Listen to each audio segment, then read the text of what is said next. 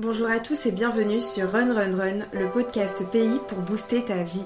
Aujourd'hui, c'est Frédéric Cadet, gérant et créateur de la marque Odyssée, une marque de prêt-à-porter éthique et éco-responsable qui prend la parole.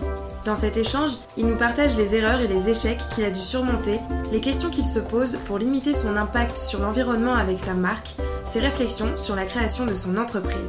Raconteur d'histoire, doté d'une imagination sans fin, la conversation avec Frédéric m'a énormément inspirée et j'espère qu'elle le fera pour vous aussi. Bonjour Fred, je suis très ravie de te recevoir en tant que portrait sur Run Run Run et j'ai vraiment hâte d'en savoir plus sur toi, sur ta marque, euh, parce que je pense que tu as énormément de choses à nous apprendre, à moi et euh, à nos chers auditeurs. Est-ce que, pour commencer, tu peux te présenter ton parcours, ta personnalité, un peu comme, comme Mhm. tu veux?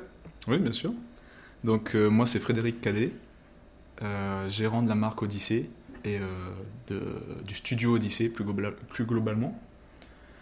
Je suis un réunionnais de Saint-Pierre qui a monté son entreprise à Saint-Pierre et qui va développer toutes ses idées à Saint-Pierre.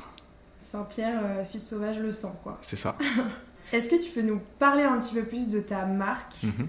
Du studio Odyssée, de ses valeurs, de combien de temps elle existe Mhm. Alors, si tu veux, le studio Odyssée, c'est mon entreprise, donc c'est un label créatif où il y aura des projets artistiques euh, de différentes euh, formes, que ce soit audiovisuel, euh, illustration. Et la marque de vêtements Odyssée est un, pro- est un projet de, de l'entreprise Studio Odyssée. Globalement, c'est ça. Ok, du coup, avant de créer ce label euh, Odyssée, Mhm. tu faisais quoi? Alors, ce que je faisais et ce que je fais toujours, c'est des dessins animés en 3D. Je suis infographiste Ok, et euh, de formation donc. Et donc voilà. Donc je fais des courts métrages pour euh, les plateformes de stream pour les pour le cinéma pour la télé et euh, voilà de la série des films. Et comment tu- t'es lancé là-dedans? T'as fait quoi comme étude des études d'animation 3D de cinéma d'animation 3D À La Réunion ou non à Paris. l'ESRA? Non pas du tout. À l'ISA. Ah, Lisa. Euh, je sais même plus. S-A-A, non? Ouais ça doit être ça. Oui l'institut supérieur des arts appliqués. C'est ça Écoute, j'ai essayé d'envoyer mon book à mes 18 ans pour euh, aller dans, dans cette école. Bon, je me suis refait refoule parce que j'avais aucune notion d'art et que j'avais fait que de, que de la science. ouais Mais euh, ok, je connais, ouais, je vois très bien. ah, c'est dommage ça Tu commences l'infographie dès que Oui. tu termines, en fait, dès que tu Alors, si tu ton veux, école. et ça, j'en ai parlé justement dans une interview il y a pas longtemps, ça fait marrer un peu tout le monde. Euh, j'ai fait du cinéma d'animation par erreur et une formation par erreur. Je devais à la base m'inscrire en prépa stylisme modélisme D'accord. à l'ISA parce qu'il y a une formation. Ouais. Ça a commencé comme ça, l'ISA, avec cette formation. Et euh, je me suis trompé dans, les, dans la paperasse et dans l'administratif. Et je m'en suis rendu compte le jour de la rentrée. Donc j'ai pu faire mon petit voyage de la Réunion à Paris, mon installation. et le jour de la rentrée, on, me, on nous dit bien, voilà, bienvenue en prépa animation 3D. Et là, tu te dis merde. Et là je me dis, mais c'est pas du tout ça. Je regarde tout le monde, je vois que ça, ça étonne personne. Il y a que moi qui suis étonné. Et euh, donc c'était maintenant à moi de soit de le dire, de lever ma main, petit réunionnais qui débarque à Paris et qui se fait déjà remarquer le premier jour en levant sa main en disant mais je suis pas au bon endroit. Et euh, ou ne rien dire. Et donc j'ai rien dit. Sérieux. Je me suis dit, bah dans le doute, je vais peut-être aimer ça. Et au final, j'ai aimé ça. T'as aimé ça Donc, euh, C'est marrant parce qu'au final, tu te retrouves à faire les deux. Au final, bah, je pense que c'est une façon un peu de rattraper l'erreur, euh, si c'est une erreur, Mm. du coup, de lancer ma marque euh, en parallèle. Mais en fait, euh, il y a plein, j'ai plus l'exemple, mais il y a plein de gens qui, en faisant des erreurs, trouvent euh, un nouveau, une nouvelle passion. Mm. Ouais, bah écoute, moi, l'imprévu et les erreurs, ça, ça fait toute ma formation jusqu'à aujourd'hui, en fait. D'accord. Ça a été que ça. Ne pas savoir quoi faire, tenter quelque chose, faire une erreur, et au final, ça m'amène ici. Bah, C'est hyper rassurant et hyper gratifiant parce que je trouve qu'on est dans une société qui voit l'échec comme euh, mauvais et les erreurs euh, comme, enfin, comme quelque chose de négatif, C'est clair. alors qu'en fait, tu peux en retirer euh, tellement. Pas du tout, ouais, bah c'est ce cliché de se dire qu'on se relève toujours de, de ses échecs. Et c'est plutôt vrai, c'est une phrase toute faite, mais c'est plutôt vrai. Hein. Je, je m'en suis rendu compte. Moi, au collège, je savais pas quoi faire après. Vraiment Normal. pas. Je savais vraiment pas. Ouais. C'est trop tôt pour demander à quelqu'un ce qu'il veut faire en vérité. Et euh, j'ai des amis qui aimaient dessiner, j'aimais dessiner. Ils nous ont dit, ah, bah, ils m'ont dit, bah, il y a une formation au lycée Ambroise Vollard à Terre Sainte euh, d'art appliqué. euh, On fait des dessins. Je dis, bah, vas-y, si c'est pour dessiner, j'y vais. Donc j'y vais. J'ai fait des dessins, mais après ça, je savais pas quoi faire non plus. Ouais. J'ai un professeur qui m'a dit que j'étais plutôt bon dans tout ce qui est, voilà, justement, toutes les épreuves de design, de vêtements, etc. Il m'a dit, tu te débrouilles pas mal, pourquoi pas ten- tenter ça? Voilà, je me suis dit, bah ok, il m'a dit de tenter ça, je tente. Et je me suis gouré. Donc j'ai fait ce que j'avais à faire. Je travaille toujours dans l'animation 3D et j'ai monté euh, ma marque. Ok. Est-ce que, enfin, tout ce que tu fais dans l'animation, c'est avec des, enfin, c'est pour la Réunion ou c'est aussi des projets qui sont. euh, C'est des projets, euh, ça dépend, ça dépend. Il y a des, il y a des projets beaucoup plus intimistes et beaucoup plus voilà, underground de Réunion- pour la Réunion. Euh, il n'y a pas longtemps, il y a eu un projet sur les gouzous de Jace, donc c'est vraiment Mm. typique euh, sur la Réunion. Mais moi, actuellement, je travaille sur une prod euh, avec une grosse licence. Je travaille sur la prod des Schtroumpfs, la Ah, série des Schtroumpfs, génial. la nouvelle série qui est diffusée sur TF1, Nickelodeon et Netflix bientôt. Ok. Donc on a des prods à l'international aussi comme ça qui sont faites à La Réunion. Ok. Et du coup, t'es, enfin, indépendant, Non, non, non, je suis salarié là-bas. t'es salarié pour cette boîte C'est ça. de, d'animation. C'est ça. Ok. Ok. Hyper, euh, hyper intéressant. Je m'attendais pas du tout à, à avoir toute cette histoire en venant te voir, mais je commence un peu plus à comprendre du coup euh, toute la créativité qu'il y a dans l'univers de Studio Odyssey, euh, en tout cas sur Instagram. J'ai vu que par rapport à chaque collection que tu vas sortir, il y a vraiment un fil rouge, un thème. Oui, il y a une histoire. Ouais, C'est ouais, l'idée, ouais. Et, C'est l'idée de toujours apporter une histoire. Et du coup, je trouve ça super intéressant. Comment t'es venue du coup l'idée de créer Mhm. ta marque de vêtements après justement toute. euh, Pareil, c'était pas prévu. Encore une fois, D'accord. c'était pas une marque de vêtements que je devais faire à la base. Ok. Je faisais de la musique aussi en parallèle, D'accord. plus ou moins sérieusement. C'est-à-dire. Je... Quand j'étais au... plus jeune à La Réunion, j'avais un groupe de musique, on faisait des concerts. On a fait un album à l'époque. Tu sais- tu t'appelais comment non, ça, ça, je vais le garder pour moi. Je vais le garder pour moi, ça. Euh, mais j'ai continué après en solo, j'ai continué à produire quelques petits trucs. Et pour pouvoir apporter un peu de beurre euh, aux épinards dans cette aventure de musique, je voulais créer euh, des vêtements et du merch pour, voilà, lié à ma musique. Donc c'était que ça à la base, des t-shirts floqués avec des phrases, des chansons, des, des- photos, des pochettes, et- etc. Et à quel moment ça a dérivé où je suis devenu fou jusqu'au point de monter une marque de vêtements, je ne saurais pas te dire. Mais euh, si, je pense qu'en fait, quand j'ai commencé à m'intéresser du coup au textile, à ce moment-là, je me suis rendu compte de toutes les dérives qu'il y avait dans ce milieu. Mhm. Et euh, puis j'aime bien, j'aime bien me saper, j'aime bien, j'aime bien les vêtements. Donc je me suis penché un peu plus dessus et en vérité quand je commence à creuser sur quelque chose et que ça m'intéresse, euh, j'y vais à fond. à fond. Donc euh, d'une idée de faire du merch pour la musique, je suis arrivé à une marque de vêtements éco-responsable à La Réunion. Ok. C'est incroyable. Je suis sûre. non, mais vraiment, je, j'en prends plein la figure là. Ah. Euh, ok, donc en fait, euh, t'as jamais euh, eu vraiment de stratégie pour euh, créer une marque. c'est arrivé hyper naturellement au fil Ouais, des erreurs Ouais. et, et toujours quand même lié à ta passion. Qui au départ, enfin de fil à aiguille, t'es arrivé à Studio Odyssey. c'est ça. Le- je te dis, l'idée principale de tout ce que je fais, c'est de raconter des histoires en fait. Mm. Après, c'est le format qui change. Ouais. Si et c'est- support. Ouais, c'est ça, c'est le support. Ouais. Un vêtement ou un dessin animé ou, Ou une musique. ou une musique ou une série, parce que le studio Odyssey, c'est aussi euh, au niveau. euh, au niveau administratif, le studio Odyssey, c'est aussi euh, une entreprise audiovisuelle et de distribution musicale aussi.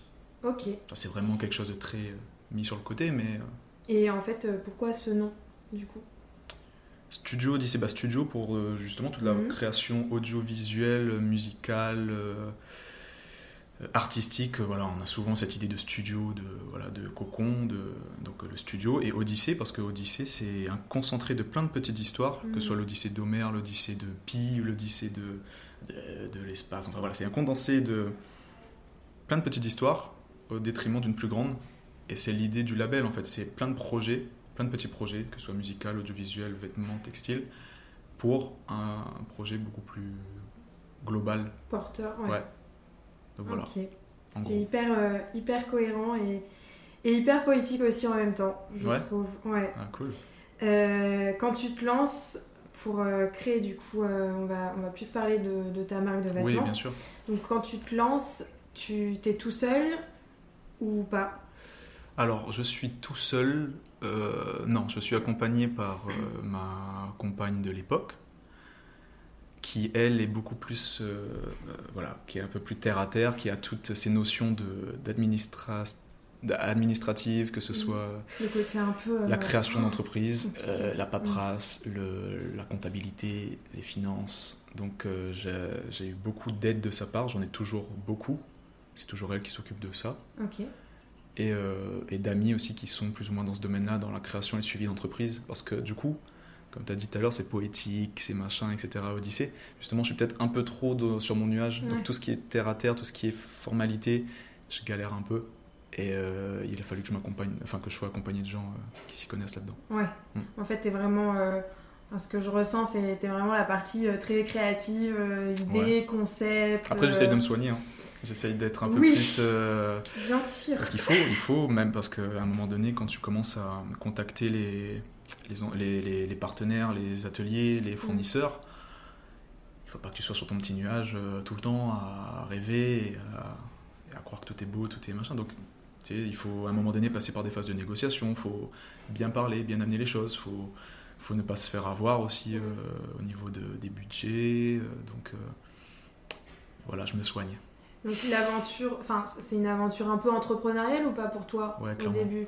Clairement, pas, pas au début, aujourd'hui ouais. Aujourd'hui, oui. Plus. Parce qu'au début, j'étais justement très concentré sur. J'avais envie de proposer quelque chose aux gens, quelque chose de, qu'on pouvait toucher. Tu vois, il y avait aussi cette notion où, même si je travaillais déjà dans l'animation 3D, c'est pas palpable, un dessin mm. animé. Et c'est bête, mais pour ma mère, par exemple, elle avait du mal à se, à se, se mettre une, en tête le travail que je faisais. Mm. Pour elle, c'était vraiment trop abstrait. Et je pense que c'est aussi une manière d'apporter du concret, quelque chose qu'on peut toucher, et tu vois, déjà là, il y a la notion de toucher euh, qui est très important pour la marque après par rapport au tissu, etc., au ressenti. Je pense que ça vient de là déjà. Euh, le fait de rapporter quelque chose de concret, de physique qu'on peut palper. Et euh, donc j'avais que cette idée-là de proposer quelque chose de concret au début. Et puis après, ben voilà, effectivement, il faut créer une entreprise. On a des charges, on a des. Il y a, y a des il y a des investissements à faire, il y a, il y a des chiffres d'affaires, les bénéfices, qu'est-ce que c'est que la différence de tout ça? Et au final, je me suis pris au jeu un peu de tout ça aussi. T'étais euh... formé, du coup, t'étais pas du tout formé. Pas du tout. Euh, Ce qui est un problème dans les formations artistiques aujourd'hui, je trouve, c'est que toute euh, mm. cette notion-là, on la zappe complètement. Mm. Et euh, c'est dommage parce que bah, la réalité des choses, elle est là. Ça... Même si on ne crée pas son entreprise, hein, même en tant que salarié dans une entreprise de, bah, du coup d'animation, de design de mode, c'est bien d'avoir ces notions-là quand même, pour savoir ce qui se passe, pour savoir si, si on est payé comme il faut, si... Euh, voilà. Même toutes les règles, les statuts, les... je suis en plein dedans en ce moment et c'est vrai que c'est compliqué. C'est obligé de... Enfin, en tout cas, moi euh, qui n'avais aucune notion, je suis obligé de m'entourer. Mais c'est un bourbier pas possible. Moi, je suis intermittent du spectacle à côté, ah par rapport à mon, activité audiovisuelle. Et c'est quelque chose encore de... C'est super complexe. Mm.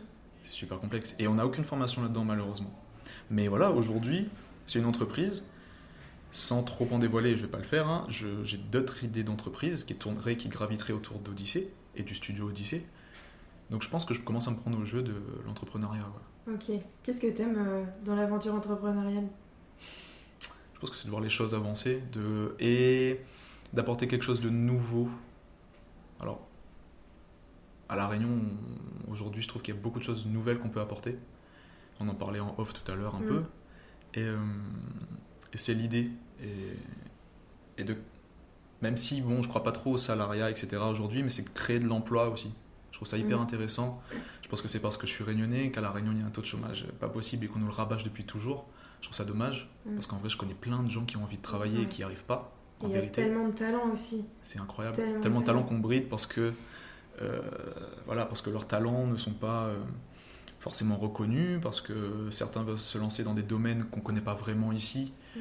Du coup, on leur dit que c'est pas possible et c'est dommage. Il y a aussi euh, ce truc de. Euh, je pensais pas autant parce que moi j'ai plus vécu euh, ailleurs que mm. ici et en revenant ici, je me suis dit waouh, mais il y a plein de trucs à faire et pourquoi ça se fait pas? Il y a plein de talents et en fait tout le monde me disait mais tous les talents, aussi, enfin la plupart en tout cas, partent et font euh, les choses ailleurs. Et je trouve ça hyper frustrant et hyper dommage parce qu'on a tellement de matière et de choses ici. C'est clair. Euh, ouais. Donc, il, y a, euh, il, y a il y, a, une notion d'équilibre qui n'est pas respectée ici, je trouve. J'en parlais il n'y a pas longtemps des amis de métropole qui sont ici actuellement.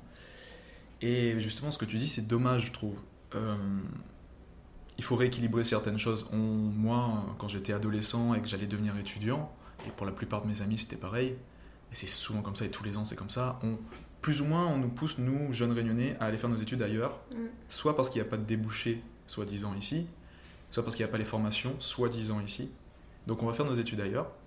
Au final, en faisant nos études ailleurs, on finit par Restez là-bas. rester là-bas ou aller encore plus Mm. ailleurs. Ce qui en soi n'est pas problématique, comme je te dis, c'est une, une question d'équilibre. Et je trouve qu'on nous envoie beaucoup ailleurs Mm. pour finalement faire venir des gens d'ailleurs ici, Ici. faire la même Mm. chose. Je, je te rejoins. En soi, ce n'est pas un souci de faire venir des gens d'ailleurs s'ils ont les compétences. Mais il y a un problème d'équilibre, je trouve. C'est euh, ouais, et puis c'est aussi dans nos consciences. Tu sais, de se dire, euh, en fait, à la réunion, je peux pas vraiment euh, exprimer tout ce que Ouais, j'ai envie Alors d'exprimer. qu'on pourrait, Mm. et même parfois plus qu'ailleurs, comme je te dis, vu qu'on développe, enfin, plein de choses ne sont pas assez développées ici, bah justement, ça serait à nous de le faire en fait. Et moi, ce que j'ai fait, c'est d'aller faire mes études ailleurs, mais j'avais toujours eu l'idée de revenir, de Ouais. prendre mon bagage. Alors, je, je, savais pas quand. Euh, je suis allé faire mes études en métropole, je savais pas si j'allais aller ailleurs après, mais j'avais toujours pour objectif de revenir et de faire quelque chose ici à un moment. Ça s'est fait plus tôt que prévu et je suis content. C'est en tout cas, on a beaucoup de chance que tu sois revenu. Est-ce qu'il y, a des- il y a des aides pour justement. euh, Enfin, est-ce que tu t'es euh, fait aider autre que euh, des personnes que tu Ouais. connais pour justement créer ta marque? Alors des aides d'extérieur, des, des gens qui me donnaient des conseils surtout. des, Ou Non, des mais par aides exemple, financières euh, ouais, des subventions, Subventions. ou des. Il y a énormément d'aides, je trouve, à la Réunion pour créer son entreprise.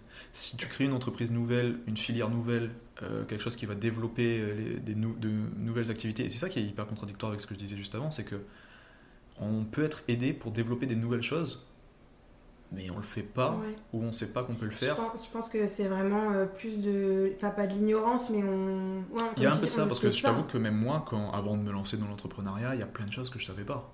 Mm. Euh, toutes ces aides, je savais pas. Et c'est-à-dire que même si au début j'étais entouré justement de, de comptables, experts comptables, etc., j'étais beaucoup en solo dans ma tête pour Mhm. lancer ce truc-là à la base et je voulais le faire vite. Je l'ai peut-être fait même un petit peu trop vite au début le lancement et je suis passé à côté de pas mal d'aides financières que j'aurais pu avoir parce que j'étais pas au courant, parce que j'ai pas forcément posé la question. Mm.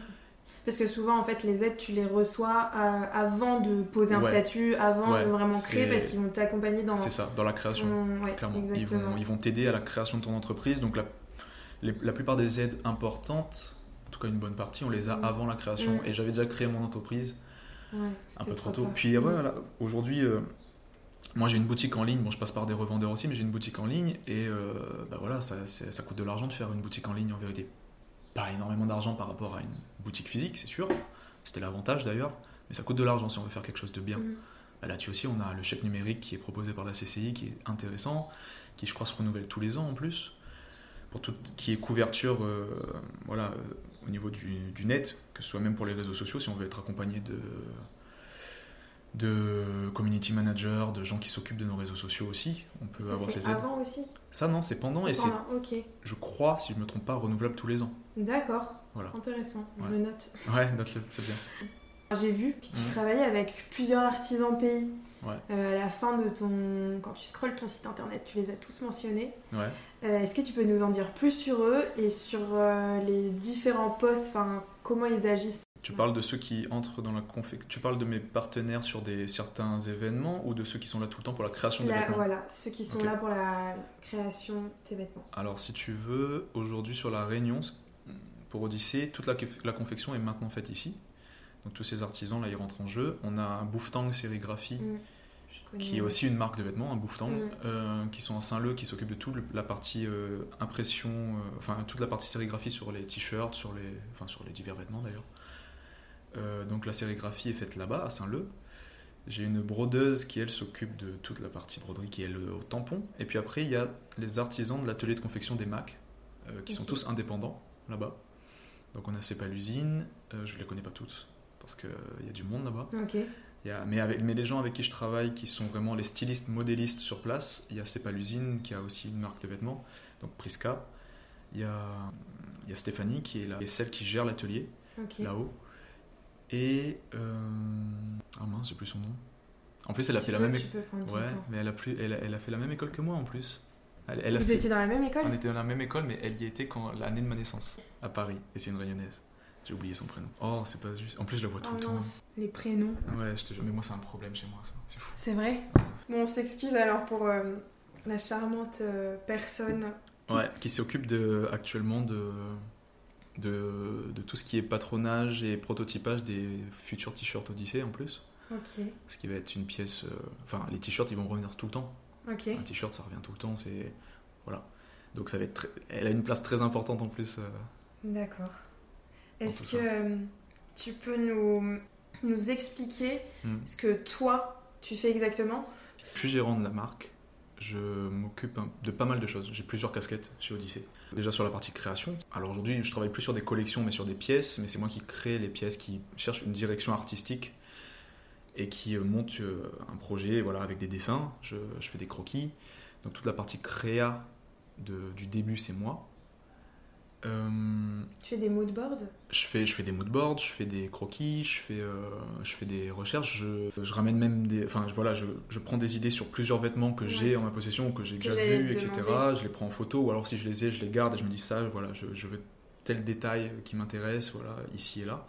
C'est comme Et- ça, enfin, ton inspiration, ça va être sur euh, des vêtements que t'as, etc. Ou Ouais, t'as et- même euh, plein d'autres choses Plein de, plein de choses. En fait, si tu veux, je enfin, pour, pour les vêtements, je m'inspire de. Je peux m'inspirer des gens. Par exemple, tout à l'heure, quand on s'est quand on s'est vu, là, quand on s'est croisé pour la première fois tout à l'heure, j'ai tout de suite regardé comment tu étais habillé. Ouais, pour voir la silhouette globale que faisaient tes vêtements en fait. Que comment tu l'avais accordé, comment tu Ok. machin.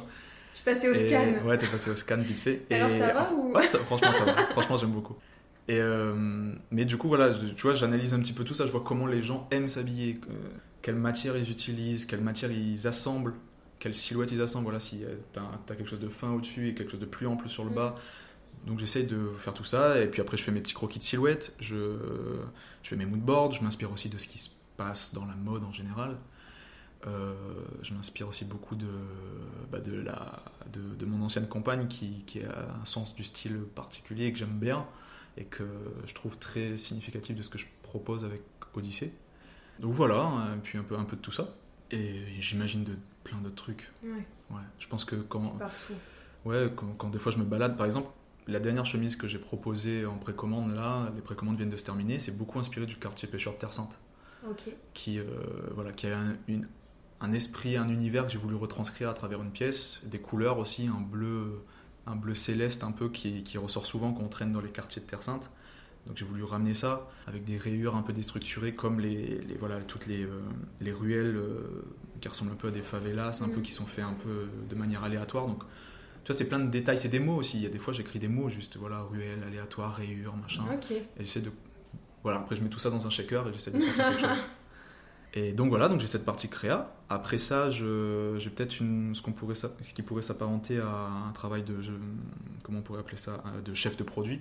C'est-à-dire que je commence à me rapprocher des fournisseurs, des ateliers, euh, à faire voilà, euh, le sourcing du tissu, qui est important sur, chez Odyssée. Un tissu le plus souvent bio, éco-responsable, éthique, euh, confectionné au plus proche de nous, enfin de, de la de la Réunion. Peut-être pas forcément au niveau géographique, Ouais, ce que parce que ça peut être, si on veut quelque chose de confectionné, enfin un tissu au niveau géographique proche de nous, ça serait plutôt dans les, vers, vers l'Inde. Finalement, l'Inde c'est très proche de nous, donc pour une notion de, voilà, de, de localité, enfin Mhm. c'est- mieux. indien. Voilà, c'est beaucoup Mm. mieux en soi. Mais après, il peut y avoir des soucis d'éthique, il peut y avoir euh, un souci de contrôle Mm. véritable sur, Mm. les, sur, euh, sur place. Euh, moi, je suis, mes premières pièces étaient faites en Inde, en partie. Mais euh, je m'étais, voilà, j'avais sourcé les ateliers euh, qui étaient certifiés, qui, où il y avait des audits euh, réalisés tous les ans pour vérifier comment étaient traités les employés, comment étaient traités les produits. Et donc voilà, tout était aux normes, mais le fait de ne pas pouvoir y être, ça me, ça me posait un peu problème quand même de ne pas pouvoir forcément y aller, surtout avec le Covid qui est tombé juste Mhm. après. Et malgré tout, le tissu était fait là-bas, mais il transitait par ailleurs avant d'arriver à La Réunion, ce qui est Mm. problématique. Au final, Pourquoi? parce que ça fait euh, beaucoup plus d'empreintes carbone, tout simplement. Ouais. Ça fait des trajets, euh, Oui, il passait par, en fait, au lieu d'aller direct, il Voilà. passait par un autre endroit. Ça. Ce qui est problématique. Et donc au final, effectivement, l'Inde, c'est beaucoup plus proche de nous au niveau géographique, mais c'est peut-être pas le plus avantageux. Ce qui fait qu'aujourd'hui, mon tissu, il est tissé, filé, teint en France, métropolitaine, Ok. donc un peu plus loin au niveau géographique, mais je trouve que, en fait, c'est une question de choix après. Oui. Et euh, je trouve qu'au niveau impact, c'est beaucoup plus intéressant de faire ça en métropole de cette manière. C'est impossible euh, de trouver des tissus made in Réunion? Pas encore. Vraiment, enfin, il n'y a, aucune option. Enfin, j'imagine que tu as dû chercher, hein, mais. Ouais, il y a des options. Je sors d'un rendez-vous là avec quelqu'un et on a beaucoup discuté. Donc aujourd'hui, non, pas encore. Ok, ça serait génial. Ça serait incroyable. Euh, T'as pas pensé à bosser, euh, bon, c'est peut-être un peu plus compliqué, mais avec Madagascar? Si, parce que moi, il faut savoir que mon père est né à Madagascar et que j'ai habité là-bas. Mm. Et euh, j'ai à un attachement. Non, mon père est né à Tana, moi j'habitais à Diego. Ok, Diego Suarez. Ouais, c'est ça. Et euh, donc j'ai un attachement avec euh, cet endroit et j'aurais forcément voulu travailler avec eux. J'ai juste un souci au niveau de, voilà, de la stabilité euh, Mm. géopolitique sur Ouais. place. Mm. À tout moment, voilà, c'est Ça- dommage, c'est parce que j'ai- j'aimerais vraiment travailler avec eux. Il ferait peut-être un jour, ça serait Mm. super, mais c'est trop instable au niveau politique. Et à tout moment, ça peut, voilà, ça peut être une bombe qui Ouais. m'éclate euh, au visage, Mm. donc, euh, donc je peux pas, malheureusement. Maurice aussi, il y a un savoir-faire de ouf. On a souvent parlé de Maurice comme d'un endroit où on faisait de la contrefaçon. Mm. Ça leur a apporté un savoir-faire incroyable. Et c'est pas pour rien qu'il y a des, certaines Mm. marques qui vont là-bas. Mais il y a aussi un souci éthique là-bas. Je suis déjà allé et il y a des choses qui vont pas. Le tissu après, pareil, ne rentre pas dans mon cahier des charges. Ouais. Donc euh, je travaille avec Maurice malheureusement. Est-ce que du coup tu peux nous parler plus de. Puisqu'on a pas euh, parlé des détails qui sont hyper Mmh, importants, c'est justement des valeurs de ta marque, de toutes tes démarches. Et, euh, et est-ce que tu t'es donné une mission en créant cette marque Oui, euh, ouais, une mission, c'est un gros mot. Non, mais. Mais, euh, oui, je comprends ce que tu veux dire. Bah, en fait, si tu veux, comme je te disais, au départ, j'avais pas du tout cette notion de problématique euh, liée à l'industrie textile. Mm. Quand j'ai mis le nez dedans, je suis devenu complètement fou parce que je me suis rendu compte de toutes les dérives qu'il y avait. Et vu que je créais une entreprise nouvelle, une marque nouvelle, je me suis dit que dès le début, il fallait que je fasse les choses bien, en tout cas au mieux, Mm. que je fasse au mieux. Donc euh, l'idée, ça a été de créer une marque éco-responsable. Donc euh, je propose des matières bio, euh, éco-sourcées. Ça veut dire quoi, écoute Éco-sourcé. c'est-à-dire que je vais chercher une matière qui a été, qui n'est pas, voilà, c'est pas du coton standard que je vais utiliser, c'est un coton bio, un coton biologique qui va, qui va être fait d'une autre manière et qui va, par exemple, utiliser moins d'eau qu'une culture de coton standard. Je vais utiliser des matières qui demandent peu de ressources. Alors aujourd'hui c'est beaucoup du coton, mais je vais aller sur d'autres matières qui demandent beaucoup moins de, encore moins d'eau. On a le chanvre par exemple, qui est une Mm. matière incroyable qui demande pas d'eau pour pousser, pas de pesticides, que ce soit naturels ou chimiques. Chimiques, c'est clair que non, mais euh, même pas de pesticides naturels. Parce que pesticides, d'ailleurs, c'est- on a l'impression que c'est un gros mot, mais il y a des pesticides naturels. Ok. Il y a des façons de. Voilà. Après, ça, il faut voir ça avec mes parents. Ils, je ils étaient agriculteurs, donc ils s'y connaissent mieux que moi. Mais Euh, il y a le lin aussi, qui est une matière euh, beaucoup plus euh, saine au niveau de la culture. Donc voilà, c'est toutes ces matières euh, que je vais sourcer. Donc je dis éco-sourcer à ce niveau-là. Tout ce qui est matière synthétique, je vais éviter. Mhm. Après, je vais peut-être utiliser de la matière synthétique pour certains vêtements à l'avenir, pour euh, des vêtements techniques, Euh, les maillots de bain, Mhm. les vêtements de sport. Si un jour je fais une gamme sport, ce sont des matières synthétiques. On peut difficilement le faire avec des matières naturelles aujourd'hui, parce qu'ils ont besoin d'être respirants, de sécher vite pour les maillots de bain. De... Voilà, donc ça sera des matières recyclées à ce moment-là, même si c'est pas la meilleure des solutions, le, recycla- le recyclage non plus. Ça, c'est une... C'est une douille. C'est une, ouais, c'est une, petite plus ou moins, douille. c'est une- même possiblement une grosse douille. hein. Ah ouais. Parce qu'une matière recyclée, aujourd'hui, il faut savoir que j'en ai utilisé. hein. J'en ai déjà utilisé dans certains suites que j'ai proposés. à- Il y avait 5% d'élastane recyclé. Mais euh, ça peut être euh, problématique, surtout au niveau du lavage par la suite. Ok. Parce que euh, il faut savoir que le- les matières synthétiques, c'est en gros, pour, voilà, pour grossir un peu tout ça, c'est du plastique. Mhm. Et euh, quand on lave un vêtement, la fibre euh, se casse quand on lave de, de manière standard dans une machine à laver, la fibre se casse et finit dans les évacuations. Si c'est de la fibre synthétique, en gros, c'est du plastique. C'est des microparticules de plastique dans la mer. Ça se compte en milliers de tonnes par an, euh, le microplastique. On a déjà des gros problèmes avec tout ce qui est bouteilles en plastique dans l'océan, etc. Mhm. Ce sont des choses qui peuvent être traitées plus ou moins parce que c'est des grosses quantités de plastique qui peuvent être ramassées avec des Ouais, filets qu'on voit, quoi. qu'on voit. Les, microparticules de plastique, Ouais. ça se voit pas. Et ça se compte en tonnes. Et, donc, Et ça se fait manger par les poissons. euh, Et puis les poissons se fait manger par nous. Pareil, l'eau de la mer s'évapore, Mm. fait des nuages, il y a de la pluie. Aujourd'hui, il faut savoir qu'il pleut du plastique. Tu me déprimes. Je pensais pas qu'on allait euh, déprimer. euh, non, mais voilà. Mais, épisode. ju- mais justement, c'est marrant ce que tu dis parce que depuis que j'ai la marque, j'ai eu souvent ce truc-là. Je crois qu'il y a un nom pour ça. Ouais, j'ai pas mal déprimé avec toutes ces notions-là. C'est pour ça que je dis que je suis devenu fou en apprenant Ouais. tout ça. Mais il faut aussi quand même savoir lâcher du lest un peu de temps en temps. De, de savoir qu'on peut pas sauver le monde entier non plus. Il faut juste essayer de faire quelque chose à son échelle.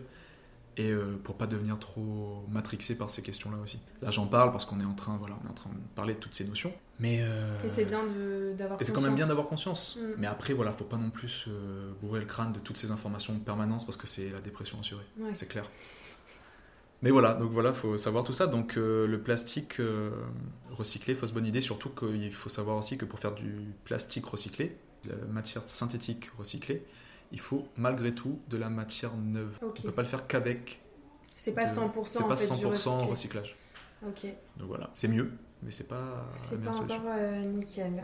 Ça doit être super compliqué de pas se rabattre à certains moments sur des solutions plus simples et plus abordables, dans le sens où je pense que pour trouver un tissu qui correspond à toute ta charte, euh, ça doit être euh, moins facile, moins rapide et peut-être aussi plus cher. Du coup, comment tu fais pour euh, rester aligné avec justement toutes ces valeurs-là?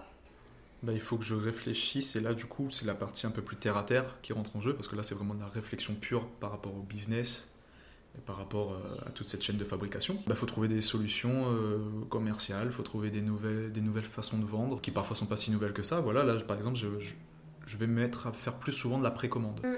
La précommande ça me permet euh, de réduire les risques financiers parce que les vêtements sont financés avant d'être fabriqués. Mm. Donc euh, j'ai peu de choses à apporter à part tout ce qui est prototypage, voilà, test, etc. En amont, ça c'est moi qui finance en avance, mais le produit final il est, euh, il est déjà payé, il est déjà, tout est déjà réglé à ce niveau-là. Et tu t'es jamais euh, laissé tenter en te disant bon euh, le tissu euh, il est pas top comme je le veux mais euh, Bah, ça ira plus vite. Non, clairement non. Ouais. Non, vraiment Dis, pas. euh, ouais, t'es vraiment euh, aligné. Et Ouais, tu- et justement, du coup, trouver des solutions. Et voilà, la précommande, c'est une solution parce que pareil, j'ai des points de vente aujourd'hui, j'ai des revendeurs. Euh, la précommande, ça me permet, même si je pense que je vais continuer à travailler avec eux sous d'autres formes, parce que c'est important d'être en physique dans les boutiques, et puis j'ai une bonne relation avec tout le monde en plus. Mais ça me permet de me passer des revendeurs, ça me permet de me passer de périodes de solde, parce que j'ai pas de stock, donc je, peux, je n'ai pas de frais de gestion de stock, je n'ai pas de frais de tout ce qui est solde, concours, etc. J'en fais très peu. Solde, j'en fais pas du tout. Mm. Euh, concours, j'en fais pour l'occasion, pour la sortie d'un vêtement, etc. La gestion de stock, maintenant ça va être fini. Puis en plus ça permet aussi de moins prendre de risques. Si un modèle ne marche pas, euh, t'as pas euh, 1500 chemises à, à jeter ou à Il y a zéro stock, il n'y a que la quantité euh, nécessaire qui est faite. Et on n'a plus de frais supplémentaires à payer. On n'a pas les, on pas les pourcentages pour les dépôts-ventes à prévoir.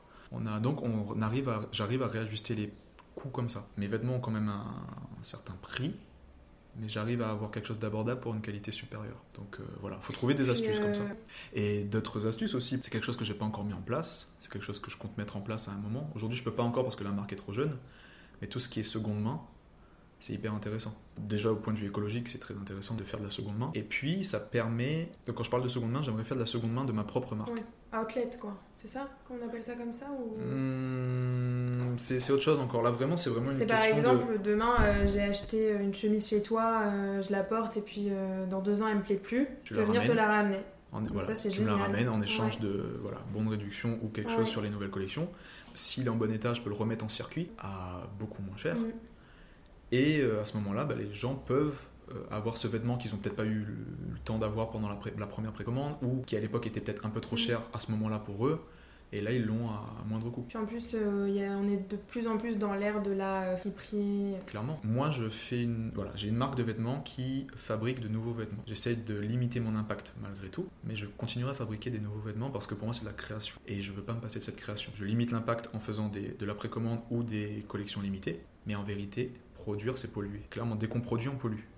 Odyssée pollue aujourd'hui. Et euh, la meilleure solution, c'est d'utiliser des choses qui existent déjà, de vendre des choses qui existent déjà. Donc la seconde main, c'est une solution, c'est l'avenir, la seconde main pour les vêtements et pour Plein de choses. plein de choses. Réutiliser du tissu qui existe déjà, des rouleaux de tissu qui existent déjà aussi. Parce qu'aujourd'hui, voilà, je propose des matières bio, éco-responsables, mais je vais peut-être pas proposer que ça. Je vais peut-être même un jour proposer des tissus qui, voilà, n'ont pas ce côté bio, mais qui seront des fins de chute euh, ou des fins de, De voilà, Mm. des fins de rouleau et qui auraient été destinés à être détruits, qui n'auraient jamais Mhm. été utilisés, qui auraient été fabriqués pour rien, mais c'est beaucoup plus responsable de Ouais, les utiliser ces produits. Donc euh, toutes ces notions-là, ça me permet de, de limiter mon impact et en même temps de rester euh, cohérent, quoi. Avec toutes euh, tes, tes démarches et tes valeurs. Mm. Du coup, tu m'as un peu devancé sur ma question d'après. Enfin, je trouve que ça fait bien le lien. C'était Comment tu vois le futur au niveau de la mode éco-responsable à La Réunion ou dans le monde ah, C'est compliqué. C'est compliqué. Hein. Ouais, c'est compliqué parce que on fera jamais le poids face à Zara, H&M, etc. On n'en parle pas. Surtout les nouvelles, la Chine, vous. Ouais. On va, Après moi, c'est bête hein, parce que j'essaye d'apporter des valeurs un peu positives, un peu optimistes. Mais il faut savoir que je suis de nature très pessimiste. Et je crois pas qu'on arrivera à les battre un jour. si c'est une idée de combat, si on est dans l'idée du combat. Mais on peut voilà, apporter un commerce parallèle, mm. euh, quelque chose de différent à notre échelle. Il y aura l'impact qu'il aura. Mm. Mais j'ai envie de faire les choses bien, moi, avec mon entreprise. J'ai envie qu'elle ait des belles valeurs. J'ai envie d'apporter de belles choses aux gens qui sont intéressés et qui ont capté le message. Mm. Je sais que Zara, HM, pour, pour citer eux, mais il y en a plein, vont toujours exister, ils vont toujours faire du profit et ils vont toujours fonctionner. Tu as regardé le reportage Arte. Ouais. Ouais, il, m'a rendu mal. Mais il y a le reportage Arte euh, et je te conseille aussi euh, le reportage. Alors, il, a, il date de 2018, donc il y a des choses qui ont changé un peu depuis, mm. mais c'est quand même très représentatif de ce qu'est cette industrie. Le reportage de Cache Investigation, qui est disponible sur YouTube. Je sais pas si c'est leur page officielle ou quoi, mais en tout cas, on peut le trouver Cache Investigation. C'est même pas. Alors, écoute, non, bah voilà, c'est sur le luxe. C'est même pas sur la fast fashion, parce qu'il y a une différence entre le luxe et la fast fashion. Mais quand on regarde ce reportage, on se rend compte que le luxe, qui au premier abord, parce que moi j'aime beaucoup les marques de luxe, en plus quand on parle de marques de luxe, on se dit que c'est forcément fait par des des, gens qui ont un savoir-faire ancestral. Euh, quand on parle de Louis Vuitton, par exemple, on se dit que c'est quelque chose qui, voilà, quand ils fabriquaient leurs valises, leurs malles, leurs sacs, avec leurs clous, leurs, mhm. euh, leurs mains, euh, le cuir. On l'imagine dans un petit atelier voilà. Et, et, ce qui justifie ce prix, cette notoriété, et c'était ça à la base. Mhm. Mais ça a bien changé. Et aujourd'hui, le luxe a autant de dérives, pas toutes les marques de luxe, mais en tout cas mm. globalement, le luxe a autant de dérives que la fast fashion. Et pourtant mm. est beaucoup plus cher et destiné à une, un certain, voilà, un certain, une certaine élite, on va dire. Mm. Et pourtant, euh, si tu regardes ce reportage de Cash Investigation, tu te rends compte de ce qui est fait et ah c'est catastrophique. Surtout que l'image des grandes maisons de luxe, elle préserve justement cette image. On se rend pas, on ne dit pas qu'elle pollue euh, comme. Euh, et comme je te dis, une marque comme Louis Vuitton qui a un prestige, qui a une histoire, et une, belle histoire en plus. Moi, c'est une marque de base, euh, j'aime beaucoup. De, si je me trompe pas, n'appartient même plus au Vuitton aujourd'hui. Ça appartient à LVMH, qui est un groupe qui a plusieurs marques de vêtements. Bah, à cause de ça, on a perdu pas mal de valeurs qui étaient là à la base, malheureusement. Et c'est dommage parce que voilà, c'est des marques que moi aujourd'hui je peux pas me payer par exemple. Mm. Mais si elles avaient gardé leur valeur de base, ce savoir-faire, cette éthique, toute cette belle histoire, la valeur de ces, produits, je le comprends. Je l'aurais compris aujourd'hui. Mm. Mais vu ce qu'il en est vraiment, euh, c'est pas ça. malheureusement. Quelles ont été pour toi les plus grosses difficultés dans cette aventure? Alors, actuellement J'ai créé mon entreprise juste pendant la, la crise des Gilets jaunes. Mm. Un an après, il y a eu la crise, du, il y a eu la crise sanitaire. Euh, c'était peut-être pas la bonne période pour créer une entreprise et une marque à ce moment-là. Surtout à mon échelle, qui, voilà, qui est quelque chose de très. Voilà, j'ai une auto-entreprise aujourd'hui, quelque chose de très, mini, enfin, de très familial, on va dire, à petite échelle. Euh, le plus difficile, c'était de surmonter ça, hein, tout mm. simplement. Ça a été de surmonter, ça, de trouver des solutions, sur, alors pour le coup, surtout pendant la crise Covid, de trouver des solutions pour pouvoir ne pas couler à ce moment-là, comme beaucoup d'entreprises ont coulé, euh, vu que bah, à ce moment-là, la trésorerie de l'entreprise, parce que là on va parler vraiment business, euh, c'est compliqué, c'est encore compliqué, c'est encore jeune, c'est encore mm. instable, ce qui est le cas encore aujourd'hui d'ailleurs. Hein. Euh, et, de surmonter ça, de trouver des solutions en fait. C'est juste de rebondir. Faut, la difficulté c'est de rebondir dès qu'il y a un problème. Et là, euh, moi je suis une entreprise textile. Pendant la crise du, du, Covid, au tout début, euh, il y a eu une forte demande de masques en tissu. Et je suis une entreprise textile, donc les entreprises m'ont contacté très vite pour euh, fabriquer des masques. Que j'ai réfléchi, au début j'en faisais moi, à mon échelle pour les gens de ma famille, etc.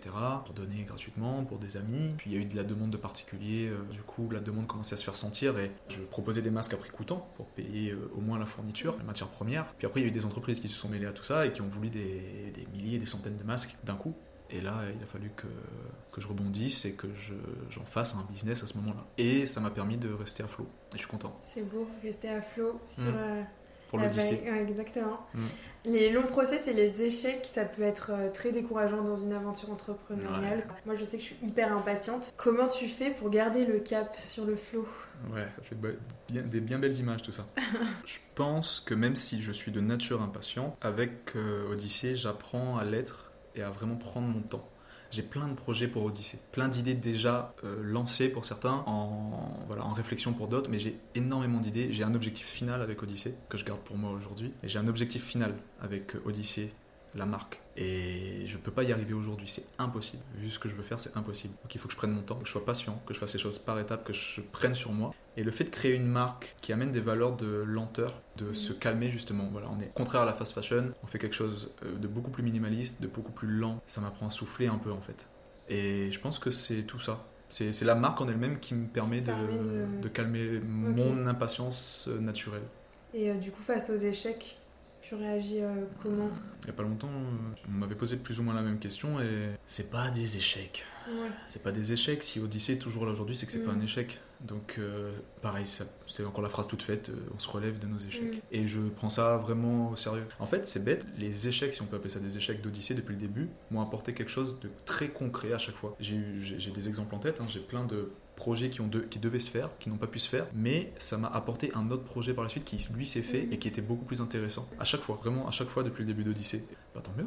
Moi, je crois beaucoup au fait que si ça doit pas arriver, c'est que, que ça devait pas le faire. Ouais, ça Ouais. devait pas le faire ou c'est pas maintenant. Et... Ou c'est pas maintenant des Ouais. fois, souvent. Et, et justement, tu, tu réapprends encore une fois la patience et te dire, Mm. ok, ça s'est ça s'est loupé là. J'en ai eu plein des idées. J'ai eu plein d'idées, plein de projets que, que je trouvais très intéressants, que ce soit seul ou en partenariat avec d'autres marques sur place, euh, sur la Réunion, des marques de textiles ou autres, de cosmétiques, etc. Mm. J'ai eu des projets, des partenariats, des collaborations, des idées. Ça s'est pas fait, ça va se faire un jour. Mm. Mais en tout cas, ça m'a apporté quelque chose à chaque fois. Quels enseignements t'as pu tirer de toute cette aventure jusqu'à maintenant Wow. Ce que t'as appris, par exemple, sur toi Euh, bonne question. Bah, j'ai appris que je pouvais être sérieux. Tout simplement, hein. j'ai appris que je pouvais être sérieux et que je pouvais euh, me focus sur euh, un objectif, tracer dans ma tête le parcours que je dois prendre pour y arriver et essayer de m'y tenir en fait. Simplement. Parce que, comme je te dis, à la base, je suis plus un profil créatif. Et ça souvent, on me l'a souvent reproché euh, sérieusement ou en blaguant. Tu vois, j'ai souvent eu ma mère qui me disait que j'avais la tête dans les nuages, que, que j'étais ailleurs, que j'étais dans mon monde. euh. je me suis toujours dit que ça allait être un frein, un problème pour moi dans la vraie vie. Et en fait, euh, non. euh, je me suis mis à mon compte et je me rends compte que je peux être sérieux et que je peux plus ou moins tenir le cap, quoi. Encore une fois. Donc, je vais dire ça. Savoir que je suis sérieux. Juste pour reparler de, ta- de ton modèle type pêcheur qui vient Mhm. justement, tu viens de fermer les, les précommandes. Ouais. Comment euh, ce modèle a été reçu, perçu? Alors là, il y a eu un. Il y a une nouvelle étape franchie avec la chemise type pêcheur. C'est la première pièce entièrement faite à La Réunion, donc grâce à l'atelier des Macs. Euh, il y a eu un long travail, euh, il y a un travail d'une demi-année dessus, pour une pièce qui, sur le, qui paraît plutôt simple. Et euh, elle a été accueillie comme. Je sais pas, elle a été super bien accueillie. En fait, j'ai reçu beaucoup d'amour des gens. La marque plutôt a reçu beaucoup d'amour des gens pour cette pièce. Je trouve que j'ai pu vraiment montrer l'univers qu'il y avait autour. Vraim- véritablement, cette fois, j'ai vraiment réussi à faire capter l'univers que je voulais ramener. J'ai présenté le produit comme une personne aux gens. J'ai raconté son histoire aux gens. J'ai fait une rencontre abonnée avec, euh, avec euh, quelques, voilà, quelques-uns de mes abonnés pour présenter le produit en avant-première. J'ai ensuite présenté sur les réseaux sociaux. J'ai raconté son histoire, j'ai raconté sa fabrication. Je vais continuer à le faire là, dans les prochains jours, les prochains mois, pendant la création des pièces. J'ai l'impression que c'est une personne que j'ai présentée aux gens plutôt qu'un produit. Mm. Et les gens l'ont plus ou moins pris comme ça. Et j'adore. J'adore l'idée que là, ils ont capté plus ou moins comment était fait un vêtement, pour de vrai. Et euh, ils ont compris le travail qu'il y avait derrière, alors qu'avant, je communiquais pas forcément beaucoup là-dessus. Mm. Et je trouve ça très intéressant. Ça les a plu. Et là, on prépare des choses à l'avenir pour, so- pour que les gens soient encore plus au cœur du projet, au cœur des pièces. Comme je te disais, j'ai plein de projets pour Odyssée. Et c'est un des projets, c'est de, de rendre la chose encore plus immersive pour les clients. Pour qu'ils soient plus au cœur du projet, des pièces et des vêtements qu'ils vont porter. Parce qu'ils aiment ça. Ils- Je pense qu'on a besoin de, de voir ce qui se passe derrière et même de participer un peu à la création. Complètement. Mm. C'est euh, ta, pièce préférée du coup ou quel est ton petit chouchou? Moi j'avoue que j'adore les, les suites. Ouais, ouais, ouais. Les- beaucoup. Avec écrit Odyssée, je me dis oh, ça claque. Ouais, il claque pas mal. Ça, le, le sweat, il a bien plu. Il a, Mm. il a, pareil, il a pas pris au départ, mais il a bien plu euh, sur le long terme. C'est bête, hein.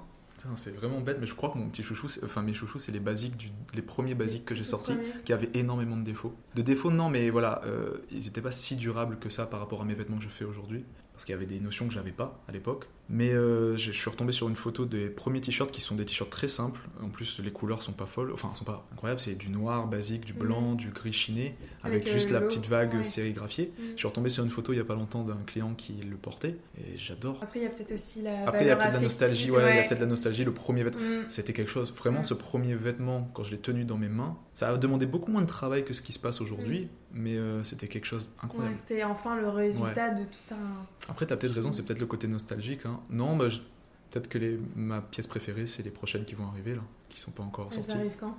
Tu peux pas le dire? Oh, une fourchette. Bah, en 2022. Il devrait y avoir quelques trucs qui devraient arriver et pas mal de choses intéressantes. Ok. Je Ouais, pense à une pièce en veut- particulier qui, qui, va être pas mal, j'espère, si on arrive à faire ce qu'on veut. J'ai hâte de, de découvrir tout ça. Mm. Euh, on arrive euh, vers la fin. Euh, J'ai encore quelques questions.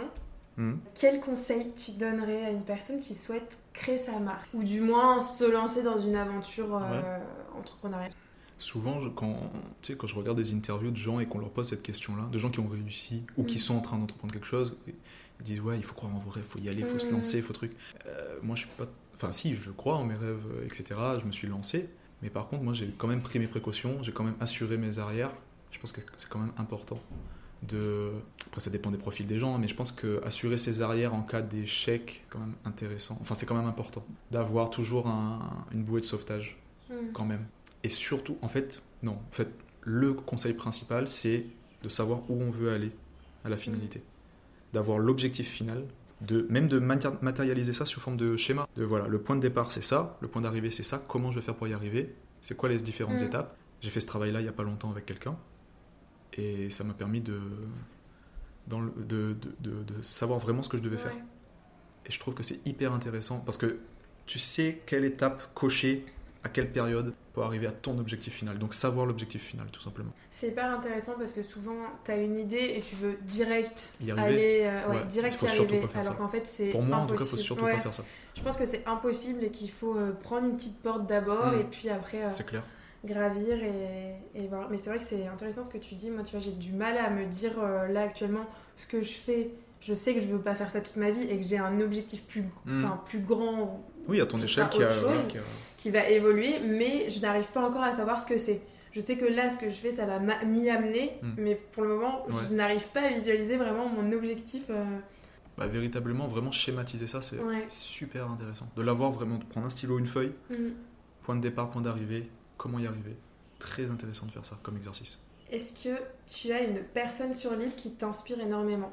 Que ce soit une personne ou une marque? En fait, je pense que ceux qui m'inspirent le plus, ce sont justement tous les auto-entrepreneurs que je, croise depuis euh, deux ans et demi, trois ans. Parce que hum, pour beaucoup d'entre eux, c'est compliqué. Ils vivent pas que de ça.